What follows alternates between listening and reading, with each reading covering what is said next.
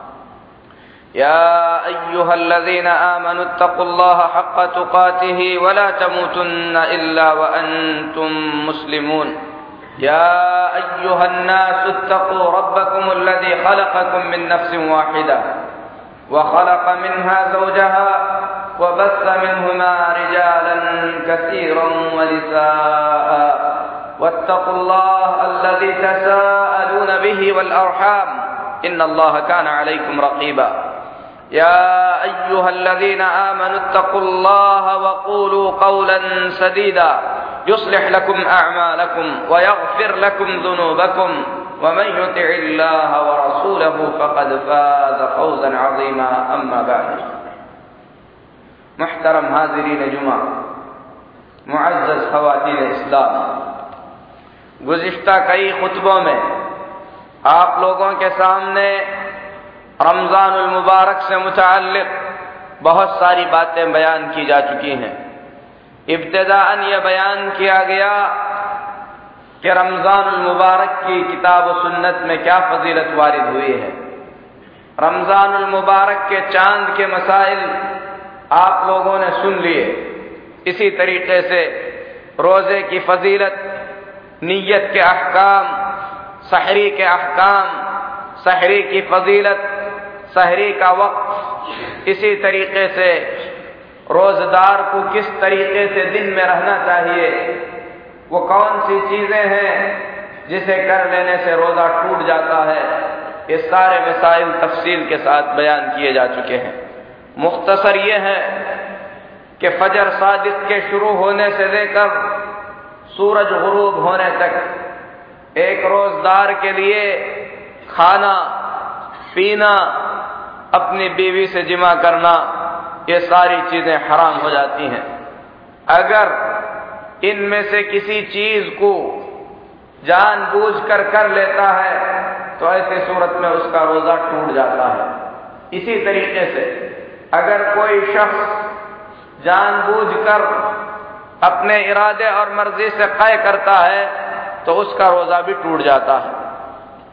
ये वो चीज़ें हैं जो रोज़े को तोड़ देती हैं और रोज़े को फासिद कर देती हैं।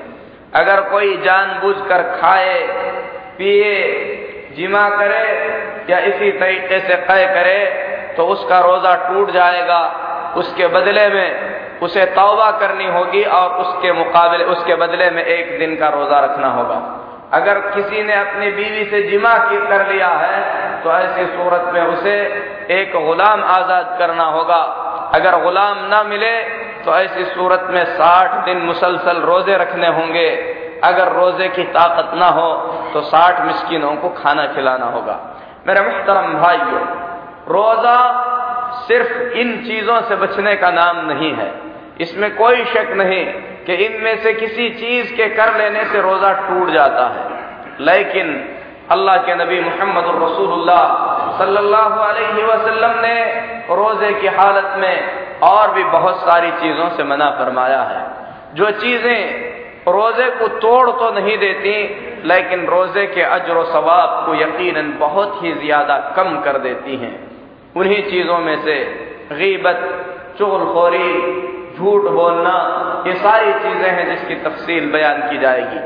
सुबह सादिक के निकलने के बाद सुबह साजिद से पहले जब आदमी सहरी कर लेता है और सुबह हो जाने के बाद उस पर सबसे पहली चीज़ जो ज़रूरी हो जाती है, चाहे रोजदार हो या गैर रोजदार, वो है फजर की नमाज़ की अदायगी।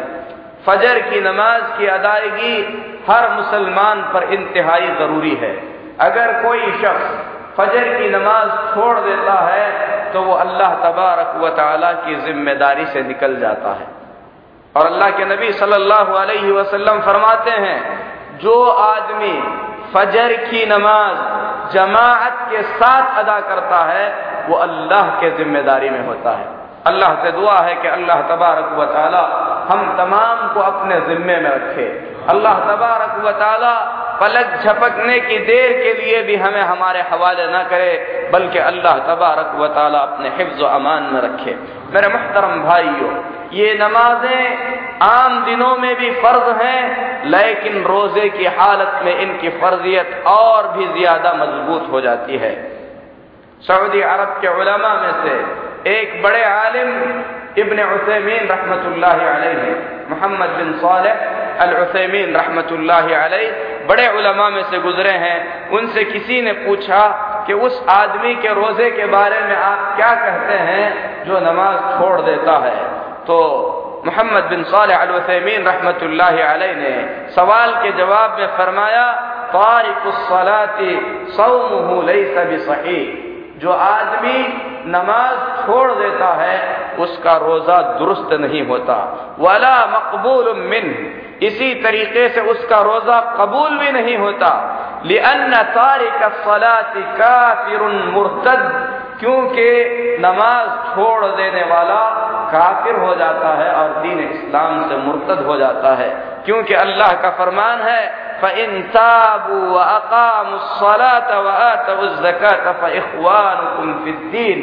अगर ये मुशरकिन तौबा कर लेते हैं, नमाज़ कायम करते हैं, जक़ात देते हैं तो ऐसे सूरत में ये तुम्हारे दीदी भाई हैं।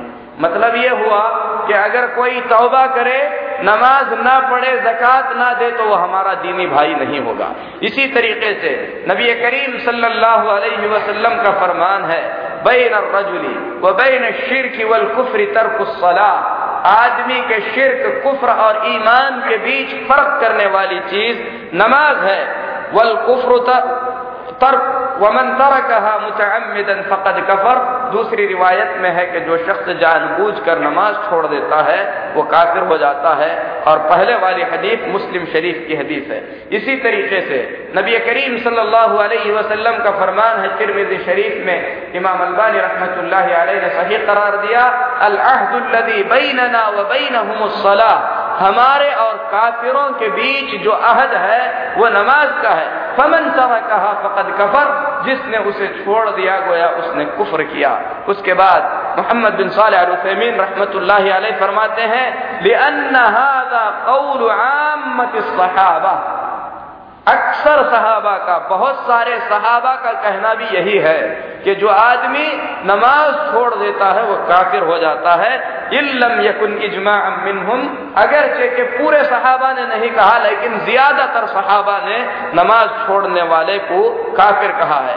फिर उसके बाद एक ताबी का कौल बयान करते हैं। अब्दुल्ला बिन शकीक अलैहि। एक बड़े ताबी हैं, फरमाते हैं, कान असहाब नबी सल्लल्लाहु अलैहि वसल्लम ला यरौन शैअन तरकुहु कुफ्रन इल्ला सलाह नबी करीम सल्लल्लाहु अलैहि वसल्लम के सहाबा की नज़र में नमाज़ छोड़ने के अलावा दूसरा कोई गुना कुफर तक नहीं पहुँचता था जो नमाज़ छोड़ देता था, वो भी उसे काफिर समझा करते थे। तो मेरे मुहतरम भाइयों, कुरान करीम में नमाज़ पढ़ने वाले को मुसलमानों का भाई करार दिया गया।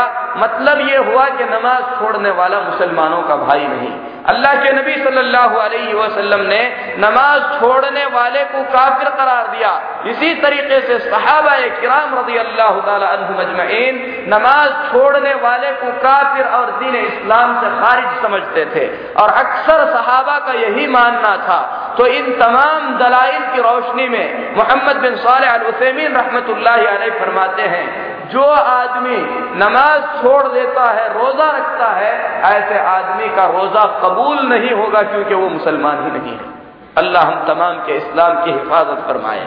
अल्लाह हम तमाम के ईमान की हिफाजत फरमाए। नमाजों की हिफाजत करने की अल्लाह तबारक व ताली तोफीक दे। उसके बाद मोहम्मद बिन सालमीन रहमत फरमाते हैं, अगर इंसान रोज, रोजा रखने की तमन्ना रखता है। लेकिन रमज़ान इसी नमाज़ छोड़ देता है तो ऐसे आदमी को समझाया जाएगा कि उसका रोजा काबिल कबूल नहीं है। उस पर ज़रूरी है कि पहले रोजा रखे, फिर उस पहले वो आदमी नमाज़ पढ़े, फिर उसके बाद जो है वो आदमी रोजा रखे। इसी तरीके से सऊदी अरब के उलमा कमेटी से ये सवाल किया गया कि एक आदमी रमज़ान मुबारक में रोज़े रखता है और रमज़ान मुबारक के अंदर नमाजें पढ़ता है, लेकिन रमज़ान मुबारक के गुजर जाने के बाद नमाजें छोड़ देता है तो ऐसे आदमी के रोज़े का क्या होगा? तो फतवा कमेटी ने जो फतवा दिया है, वो इस तरीके से है असलात रुकन मिन अरकान इस्लाम। नमाज़ दीन इस्लाम की बुनियादों में से एक बुनियाद है। वही अहमुल अरकान बाद शहादत कलीम शहादत के बाद सबसे मज़बूत रुकन नमाज़ है। वही अमिन फरूद आयान। ये हर इंसान पर अल्लाह की तरफ़ से फ़र्ज़ की गई इबादत है। वमन तरकहा जाहिदन लिवुजूबिहा औ तरकहा तहाउनन व कसलन फकद कफर। जो आदमी नमाज़ के फ़र्ज़ होने का इनकार करता है, वो काफिर हो जाता है। इसी तरीके से जो आदमी सुस्ती और गफलत से नमाजें छोड़ देता है, ऐसा आदमी भी कुफ्र कर बैठता है। अम्मल्लदीन यसूमून वो लोग जो रमज़ान मुबारक में रोजा रखते हैं वह युसलून फ़ी रमज़ान फकत सिर्फ़ रमज़ान मुबारक के महीने में नमाजें पढ़ते हैं। फहादा मुखादा सऊदी अरब के उलमा की कमेटी फतवा सुनाती है कि ये लोग अल्लाह को धोखा दे रहे हैं। फबिक्सल कौ अल्लादीन ला यारिफून अल्लाह इल्ला फ़ी रमज़ान उन लोगों से बड़ा बुरा और बदबख्त कौन हो सकता है जो सिर्फ़ रमज़ान में अल्लाह को पहचानता है? फला यसम सियाम। ऐसे लोगों का रोजा दुरुस्त नहीं होगा। मातर की हिमसलाफी गैर रमज़ान, जब वह रमज़ान मुबारक के अलावा दूसरे दिनों में रोजा छोड़ देते हैं। यानी रमज़ान में सिर्फ़ रोजा रखते हैं, रमज़ान में सिर्फ़ नमाज़ पढ़ते हैं, रमज़ान गुजरने के बाद नमाजें छोड़ देते हैं तो उलमा का फतवा है, किताब सुन्नत की रोशनी में कि ऐसे लोगों का रोजा काबिल कबूल नहीं है। दलील क्या है? जिसने रोजा छोड़ दिया, जिसने नमाजें छोड़ दिया, उसने कुफ्र किया और अल्लाह तबारक व ताला ऐसे लोगों से अमाल कबूल करता है जिनके पास ईमान है। उसके बाद फरमाते हैं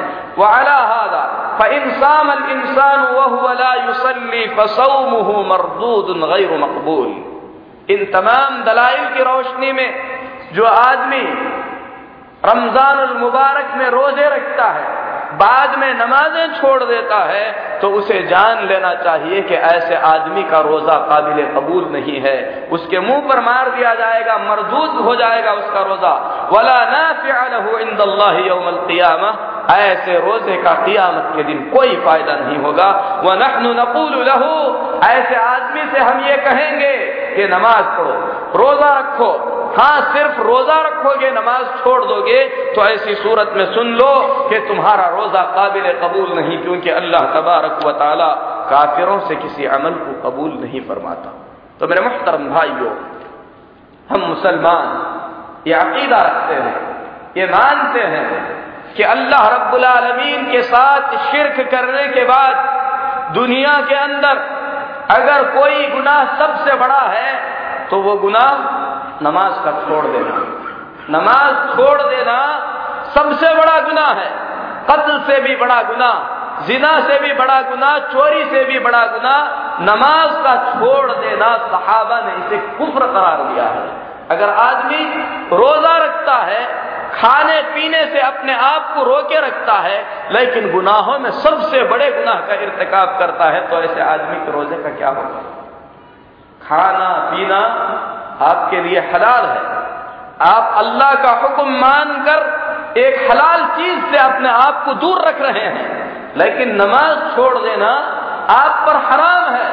रोज़े की हालत में आप एक हराम काम कर रहे हैं तो ऐसी सूरत में आपने हकीकत में अल्लाह के बात को नहीं माना। हकीकत में आपने अल्लाह तबारक व ताला के मकाम को ऐसे नहीं पहचाना जैसे पहचानना चाहिए। इसीलिए जो आदमी रोजा रखता है, नमाजें छोड़ देता है, ऐसे आदमी को तौबा करना चाहिए। अपने रोज़े की भी इसलाह करना चाहिए, नमाजों की पाबंदी भी करना चाहिए। मेरे मुहतरम भाइयों, रोज़े की हालत में और जिन कामों से बचना ज़रूरी है, उनमें से एक चीज़, बुरी बातें बोलते हुए चीखना चिल्लाना है। इसी तरीके से बेहयाई के काम और बेहयाई की बातें करना है। इसी तरीके से औरतों के साथ मुगाजलत करना या ऐसी बातें करना जिससे शहवतें भड़कती हैं, एक रोजदार को इन तमाम चीज़ों से परहेज करना चाहिए। हज़रत अबू हुरैरा रज़ी अल्लाह तु फरमाते हैं, नबी करीम सल्लल्लाहु अलैहि वसल्लम ने फरमाया, और इस हदीस को इमाम बुखारी और इमाम मुस्लिम रहमतुल्लाह ने अपनी किताबों के अंदर बयान किया है। फरमाते हैं कि रसूलुल्लाह सल्लल्लाहु अलैहि वसल्लम ने फरमाया, इज़ा यौम सौम फला तुम में से कोई आदमी अगर रोज़े की हालत में है तो शहवानी बातों से परहेज करे। कोई ऐसी बात ना करे जो औरतों से मुतालिक है। वला यसखब बुरी बातें चीखते हुए ना फिरे।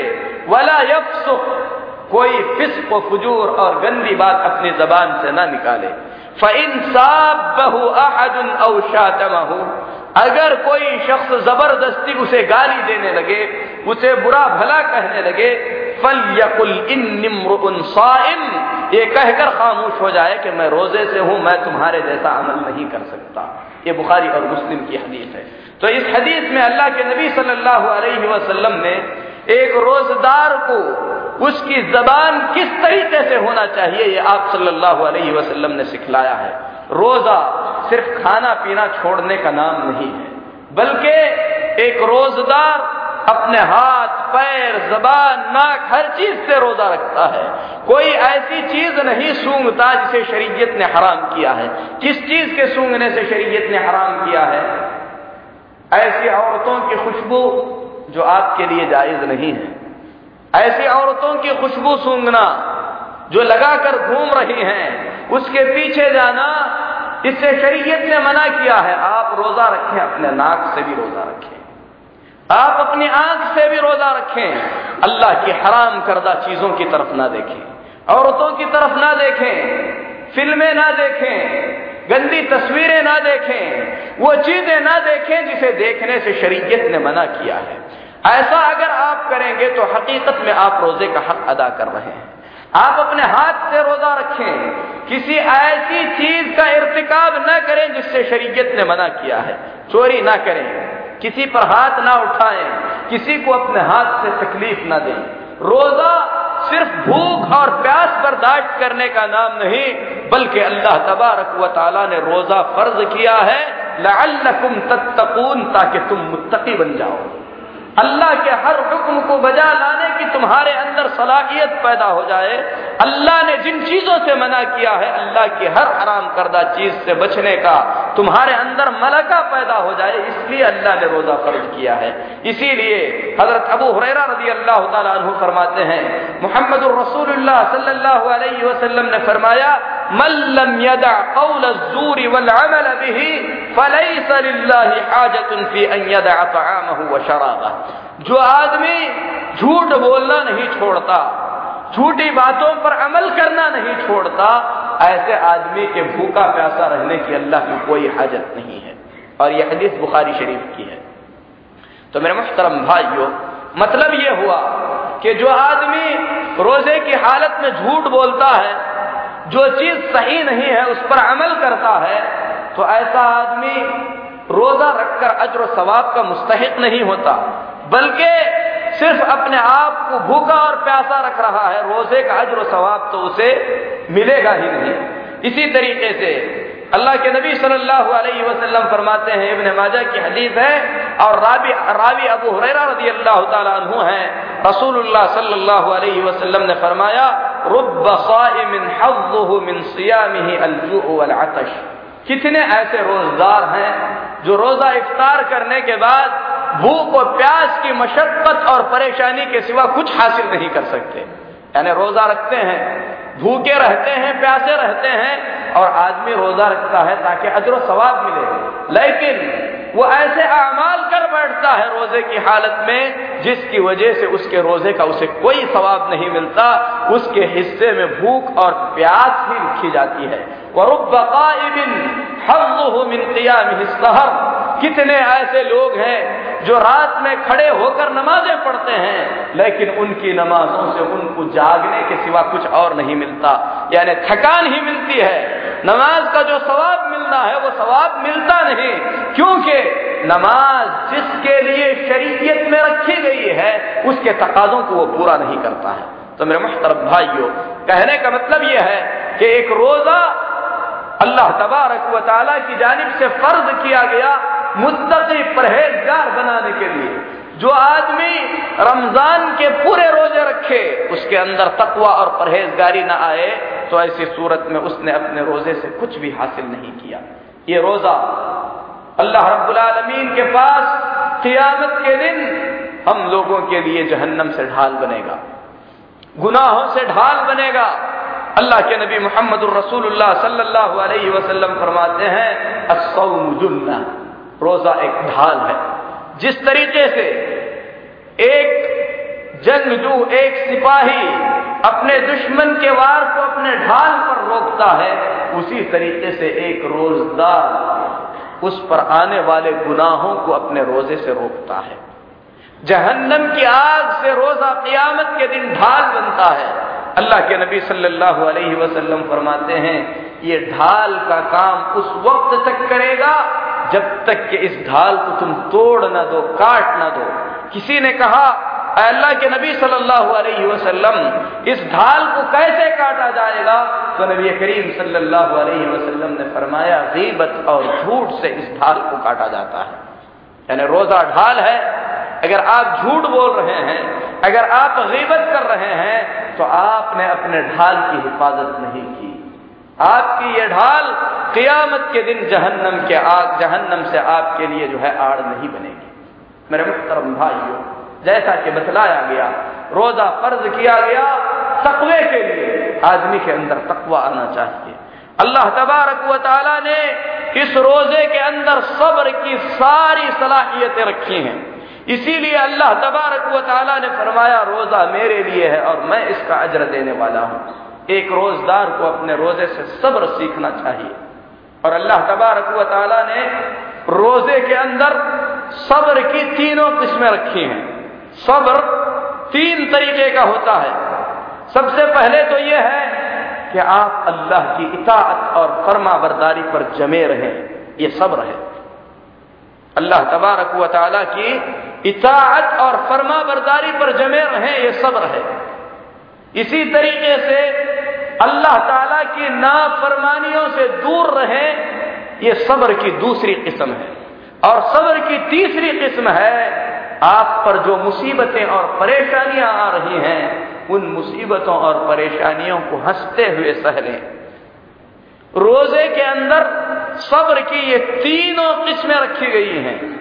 आप रोजा रखते हैं, अल्लाह तबारक व ताला की इताअत और फर्मा बरदारी करते हुए, अल्लाह का हुक्म मानते हुए। रोज़े के अंदर जो चीज़ें हराम हैं, अल्लाह की हराम करदा चीज़ों से भी आप बचते हैं। रोज़े की हालत में भूख, प्यास, परेशानी इसी तरीके से जो कमज़ोरी आपको होती है, उस पर भी आप सब्र करते हैं। तो रोज़े के अंदर सब्र की तीनों किस्में पाई जाती हैं। इसीलिए अल्लाह तबारक व ताला ने फरमाया असौमुली व अना अजजी रोजा मेरे लिए है और मैं ही इसका बदला दूँगा। और कुरान पाक में अल्लाह फरमाता है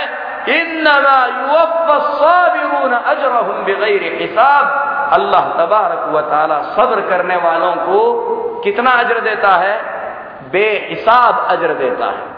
जैसा अल्लाह ने सब्र करने वालों के बारे में फरमाया कि बेहिसाब अजर देता है, ऐसे ही रोज़े के बारे में अल्लाह ने फरमाया, मेरे लिए है, मैं उसका बदला दूँगा।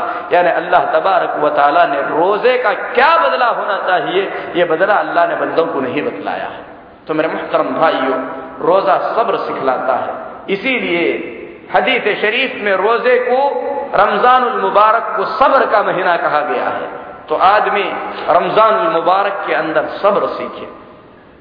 उन तमाम कामों से अपने आप को दूर रखे, जिन कामों के करने से उसका रोजा मुतासर हो जाता है। रोज़े की हालत में रमज़ान मुबारक के दिनों में कुछ काम ऐसे हैं, जिन कामों के करने का अल्लाह और उसके रसूल सल्लल्लाहु अलैहि वसल्लम ने हम तमाम को हुक्म फरमाया है। मेरे मुख्तरम भाइयों, रोज़े के दिनों में या रमज़ान मुबारक के दिनों में की जाने वाली इबादतों में से एक अजीम इबादत या रात की नमाज़ है, जिसे तरावीह की नमाज़ भी कहा जाता है। अल्लाह के नबी मोहम्मद रसूलुल्लाह सल्लल्लाहु अलैहि वसल्लम इस नमाज़ की तरफ़ दावत देते हुए, इस नमाज़ की तरगीब दिलाते हुए, उम्मत को इस नमाज़ पर उभारते हुए फरमाते हैं मन क़ाम रमज़ान ईमानन वहतिसाबा गुफिर लहु मा तक़द्दम मिन ज़ंबिही जो शख्स रमजानुल मुबारक के अंदर ईमान और अजर व सवाब की नीयत के साथ खड़े होकर नमाज़ पढ़ता है अल्लाह तबारक व ताला उसके पिछले गुनाहों की बख्शिश फरमा देता है इब्न खुजैमा की रिवायत है और इमाम अलबानी रहमत ने इस हदीस को सही करार दिया है अल्लाह के नबी मोहम्मद रसूलुल्लाह के पास कबील खुदा का एक आदमी आया। आकर कहने लगा अल्लाह के रसूल सल्लल्लाहु अगर मैं इस बात की गवाही दूँ कि अल्लाह के सिवा कोई इबादत के लायक नहीं, और आप, यानी मोहम्मद सल्लल्लाहु अलैहि वसल्लम, अल्लाह के बंदे और अल्लाह के रसूल हैं, और पाँच वक्त की नमाजें अदा करूँ, महीने के रोज़े रखूँ और उस महीने में क़ियामुल्लैल करूँ, रात में नमाजें पढ़ूं और जक़ात अदा करूँ तो मैं किसके साथ रहूँगा? तो अल्लाह के नबी सल्लल्लाहु अलैहि वसल्लम ने फरमाया, अगर तुम ये काम करोगे तो अल्लाह तबारक व तुम्हें सिद्दीकों और शहीदों के साथ उठाएगा। तो इस हदीस में पूछने वाले ने रमज़ान मुबारक के रोजों के साथ साथ रमज़ान मुबारक की रातों में खड़े होकर नमाज़ पढ़ने का ज़िक्र भी किया है। अल्लाह के नबी सल्लल्लाहु अलैहि वसल्लम ने रमज़ान मुबारक के रातों में से खसूसियत के साथ लैलतुल कद्र के क़ियाम की फजीलत बयान करते हुए फरमाया, जो आदमी लैलतुल कद्र में खड़े अल्लाह की इबादत करता है, अल्लाह उसके पिछले गुनाहों की बख्शिश फरमा देता है। लैलतुल कद्र या इसी तरीके से रमज़ान की रातों में खड़े नमाज़ पढ़ना जिसे तरावीह कहते हैं। तरावीह की नमाज़ अल्लाह के नबी सल्लल्लाहु अलैहि वसल्लम के ज़माने में जमाअत के साथ बड़े बेहतरीन अंदाज में अदा की गई है और पढ़ी गई है। हज़रत अबू जर गिफारी रज़ी अल्लाह तु रिवायत फरमाते हैं, अल्लाह के नबी सल्लल्लाहु अलैहि वसल्लम के साथ हम लोगों ने रोज़ा रखा। अल्लाह के नबी सल्लल्लाहु अलैहि वसल्लम रमज़ान मुबारक के दिनों में हमें लेकर नमाज़ नहीं पढ़ाया करते थे। यहाँ तक के जब रमज़ान पूरा खत्म होने को हो गया, रमज़ान में सिर्फ़ सात दिन बाकी रह गए तो अल्लाह के नबी सल्लल्लाहु अलैहि वसल्लम ने हमको नमाज़ पढ़ाई। हम आपके पीछे नमाज़ पढ़ने लगे, यहाँ तक के रात का एक तिहाई हिस्सा गुजर गया। यानी रात के तीन हिस्सों में से एक हिस्सा गुजर गया, उस वक्त तक हम नमाज़ पढ़ते रहे। फिर उसके बाद रमज़ान के छह दिन बाकी रहे। अल्लाह के नबी सल्लल्लाहु अलैहि वसल्लम ने उस दिन हमें नमाज़ नहीं पढ़ाई। दूसरा दिन आया रमज़ान मुबारक के सिर्फ़ पाँच दिन बाकी रह गए थे तो अल्लाह के नबी सल्लल्लाहु अलैहि वसल्लम ने हमको फिर नमाज़ पढ़ाई। हम आपके पीछे फिर नमाज़ पढ़ने लगे। आपने नमाज़ पढ़ाई, इतनी लंबी पढ़ाई कि आधी रात गुजर गई। फिर उसके बाद एक और दिन गुजरा, रमज़ान मुबारक की रातों में सिर्फ़ चार रातें बाकी रह गई। अल्लाह के नबी सल्लल्लाहु अलैहि वसल्लम ने उस रात हमें नमाज़ नहीं पढ़ाई। फिर उसके बाद दूसरे दिन अल्लाह के नबी सल्लल्लाहु अलैहि वसल्लम ने जब आपने आधी रात नमाज़ पढ़ाई, यानी छब्बीसवीं रात को, पच्चीसवीं रात को हमने कहा, अल्लाह के नबी सल्लल्लाहु अलैहि वसल्लम आधी रात और बाकी रह गई है। अगर आप बकिया आधी आधी रात भी हमें नमाज़ में लगा देते तो बेहतर होता। तो अल्लाह के नबी सल्लल्लाहु अलैहि वसल्लम ने फरमाया, जो शख्स इमाम के साथ, इमाम की नमाज़ पूरी होने तक खड़े होकर नमाज़ पढ़ता है, अल्लाह अपनी मेहरबानी से उसे पूरी रात नमाज़ पढ़ने का अजर अता फरमाता ये सहाबा के जज्बात थे। आधी रात तक नमाज़ पढ़े उसके बावजूद भी तमन्ना है कि पूरी रात नमाज़ में गुजर जाए। बहरहाल, सत्तावीसवीं रात को अल्लाह के नबी सल्लल्लाहु अलैहि वसल्लम ने अपने अहल खाना को जमा फरमाया। औरतें भी जमा हो गई, मर्द भी जमा हो गए। अल्लाह के नबी सल्लल्लाहु अलैहि वसल्लम औरतों को पीछे की तरफ़ रख दिए और मर्द आप सल्लल्लाहु अलैहि वसल्लम के साथ खड़े हो गए, नमाज़ पढ़ते रहे। नमाज़ पढ़ते रहे, यहाँ तक के सुबह तुलू होने के करीब हो गई। हमको खौफ होने लगा कि शहरी का वक्त पाएँगे भी कि नहीं पाएँगे। और यह हदीस अबू दाऊद की है और इमाम अल्बानी रहमत ने इस हदीस को सही करार दिया है। हम लोग आधे घंटे के अंदर अपनी नमाजें खत्म कर देते हैं। उसके बावजूद भी नमाजों में हमारा दिल नहीं लगता। ये इसलिए है कि अगर हमारे दिलों के अंदर अल्लाह की सच्ची मोहब्बत आ जाए तो ऐसी सूरत में अल्लाह के कलाम को सुनने से कभी भी हमारे दिल नहीं घबराएँगे। बल्कि कलाम इलाही को सुनते हुए हमारे दिलों के अंदर मिठास पैदा होगी। अल्लाह के नबी सल्लल्लाहु अलैहि वसल्लम को जब कोई बड़ी परेशानी होती तो बिलाल से कहते थे, अरिहना बिस्सला ऐ बिलाल अजान दो नमाज़ खड़ी हो जाए तो हमें सुकून आ जाए। आप फरमाया करते थे फिसला नमाज़ में मेरी आँखों की ठंडक रखी गई है। और रसूलुल्लाह सल्लल्लाहु अलैहि वसल्लम की नमाज़ कैसी होती थी? माँ आयशा रज़ी अल्लाह बयान फरमाती हैं, बुखारी और मुस्लिम की रिवायत है, माँ काना रसूलुल्लाह सल्लल्लाहु अलैहि वसल्लम यजीद फ़ी रमज़ान वला फ़ी गैरिही अला इकदा रकअह अल्लाह के नबी मोहम्मद रसूलुल्लाह सल्लल्लाहु अलैहि वसल्लम रमज़ान और गैर रमज़ान में कभी भी ग्यारह रकात से ज़्यादा रात की नमाज़ नहीं पढ़ते थे। आठ रकात तरावी और तीन रकात वित्र।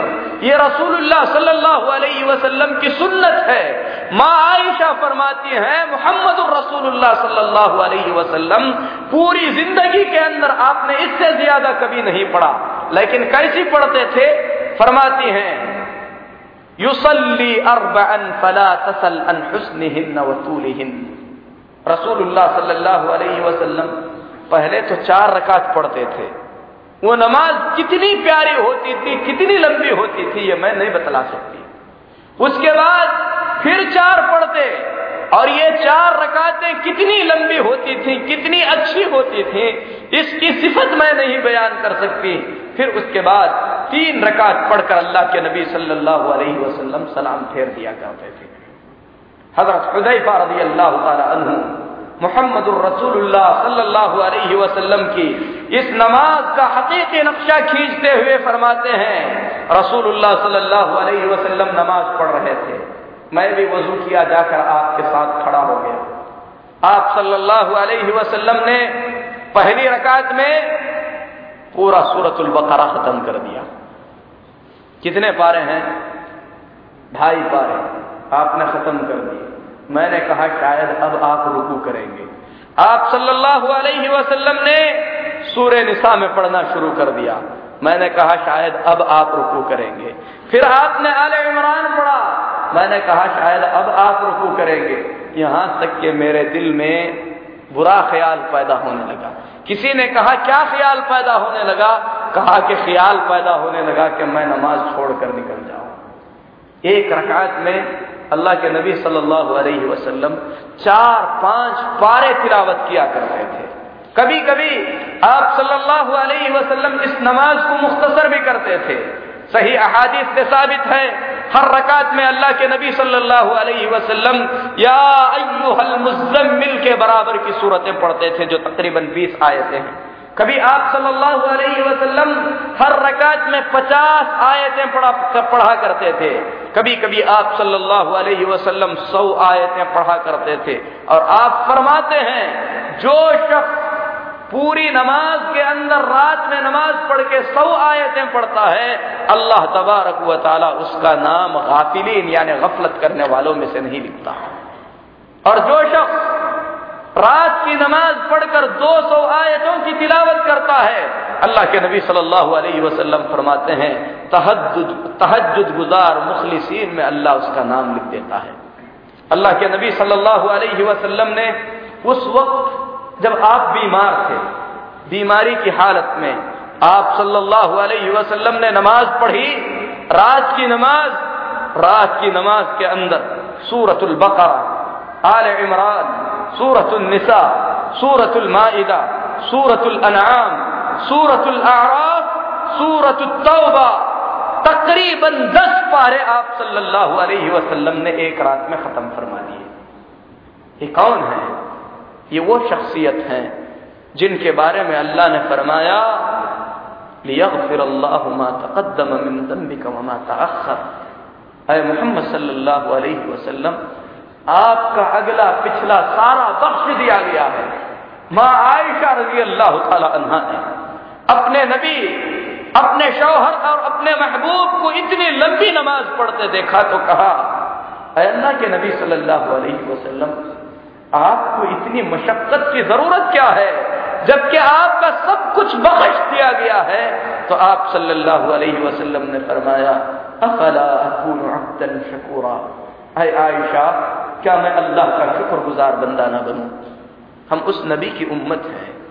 जो नबी एक रात में दस दस पारे पढ़ा करते थे। मेरे मुख्तरम भाइयों, नमाजें पढ़ने के दौरान अगर शैतान वसवसों में डाले तो ऐसी सूरत में हम तमाम को चाहिए कि मोहम्मद रसूलुल्लाह सल्लल्लाहु अलैहि वसल्लम की नमाजों को याद करें। यही तरीका सहाबा किराम का तरीका रहा है। हज़रत उबई बिन कैब रज़ी अल्लाह जब उमर बिन खत्ताब रज़ी अल्लाह ने तरावी पढ़ाने की ज़िम्मेदारी दे दी तो उबई बिन कैब रज़ी अल्लाह इतनी लंबी तिलावत किया करते थे कि पीछे लोग लाठियों का सहारा लेकर खड़े हुआ करते थे। लिहाजा रमज़ान मुबारक अल्लाह तबारक व ताला की तरफ़ से एक तोहफा है। इस महीने में अल्लाह तबारक व ताला ने कुरान करीम नाजिल फरमाया है। एक मोमिन की ये जुस्तजु और एक तड़प होनी चाहिए कि कसरत से कुरान इस महीने में सुने, कसरत से कुरान इस महीने में पढ़े, कुरान करीम से कसरत से लगाव रखे, चाहे नमाज़ की हालत में पढ़े, चाहे इसी तरीके से बैठ कर पढ़े। आप सल्लल्लाहु अलैहि वसल्लम की इन नमाजों के अलावा ये जो नमाजें पढ़ते थे, दस दस पारे, कई कई सूरतें एक रकात में, इन नमाजों के अलावा जिब्रील अमीन अलैहिस्सलाम हर रात मोहम्मद सल्लल्लाहु अलैहि वसल्लम के पास आकर आपको कुरान पढ़ाया करते थे। अल्लाह के नबी सल्लल्लाहु अलैहि वसल्लम जिब्रील अलैहिस्सलाम को कुरान सुनाते थे। ये हर साल होता था। जिस साल आपका इंतकाल हुआ आप सल्लल्लाहु अलैहि वसल्लम ने उस साल जिब्रील अलैहिस्सलाम को आपने दो मरतबा कुरान सुनाया। तो मेरे मुहतरम भाइयों, ये रमज़ान मुबारक की इबादतें हैं। हर शख्स अपने बारे में ज़्यादा जानता है कि इस फजीलत वाले महीने में हम कितने ऐसे काम कर रहे हैं जो अल्लाह रब्बुल आलमीन को राज़ी करने वाले हैं। लिहाजा हम तमाम को चाहिए कि कसरत से अल्लाह रब्बुल आलमीन की इताअत के कामों में आगे बढ़ने की कोशिश करें। अल्लाह से दुआ है कि अल्लाह तबारक व ताली हम तमाम को रमज़ान मुबारक का सही क़ियाम नसीब फरमाए। रमज़ान मुबारक में कुरान की वो इज़्ज़त करने की अल्लाह तोफ़ी अता फरमाए, जो इज़्ज़त एक मुसलमान को करनी चाहिए। अल्लाह ताला हमारे रोज़ों की हिफाजत फरमाए, रोज़ों को कबूल फरमाए रमज़ान मुबारक के निकलने से पहले पहले अल्लाह तबारक व ताला अपने उन खुश नसीब बंदों में से बनाए, जिनसे कहा जाए कि जाओ मैंने तुम तमाम को बख्श दिया है। रमज़ान मुबारक के गुजरने से पहले अल्लाह हम तमाम की मफफरत फरमाए, हमारे माँ बाप की मगफिरत फरमाए, हमारे इस की मफफरत फरमाए, उन तमाम लोगों की अल्लाह मफफरत फरमाए जिनका हम पर थोड़ा सा भी हक है। अल्लाह ताला तमाम मुमिनीन की मफफरत फरमाए, तमाम मुमिनों को अल्लाह तबारक जो मर चुके हैं अजाब कब्र से महफूज रखे जन्नतफरदौस में जगह नसीब फरमाए। अकूल कौल हाजा व अस्तगफिरुल्लाह ली व लकुम व लिसाइरिल मुस्लिमीन। फस्तगफिरूहु इन्नहु हुवल गफूरुर रहीम।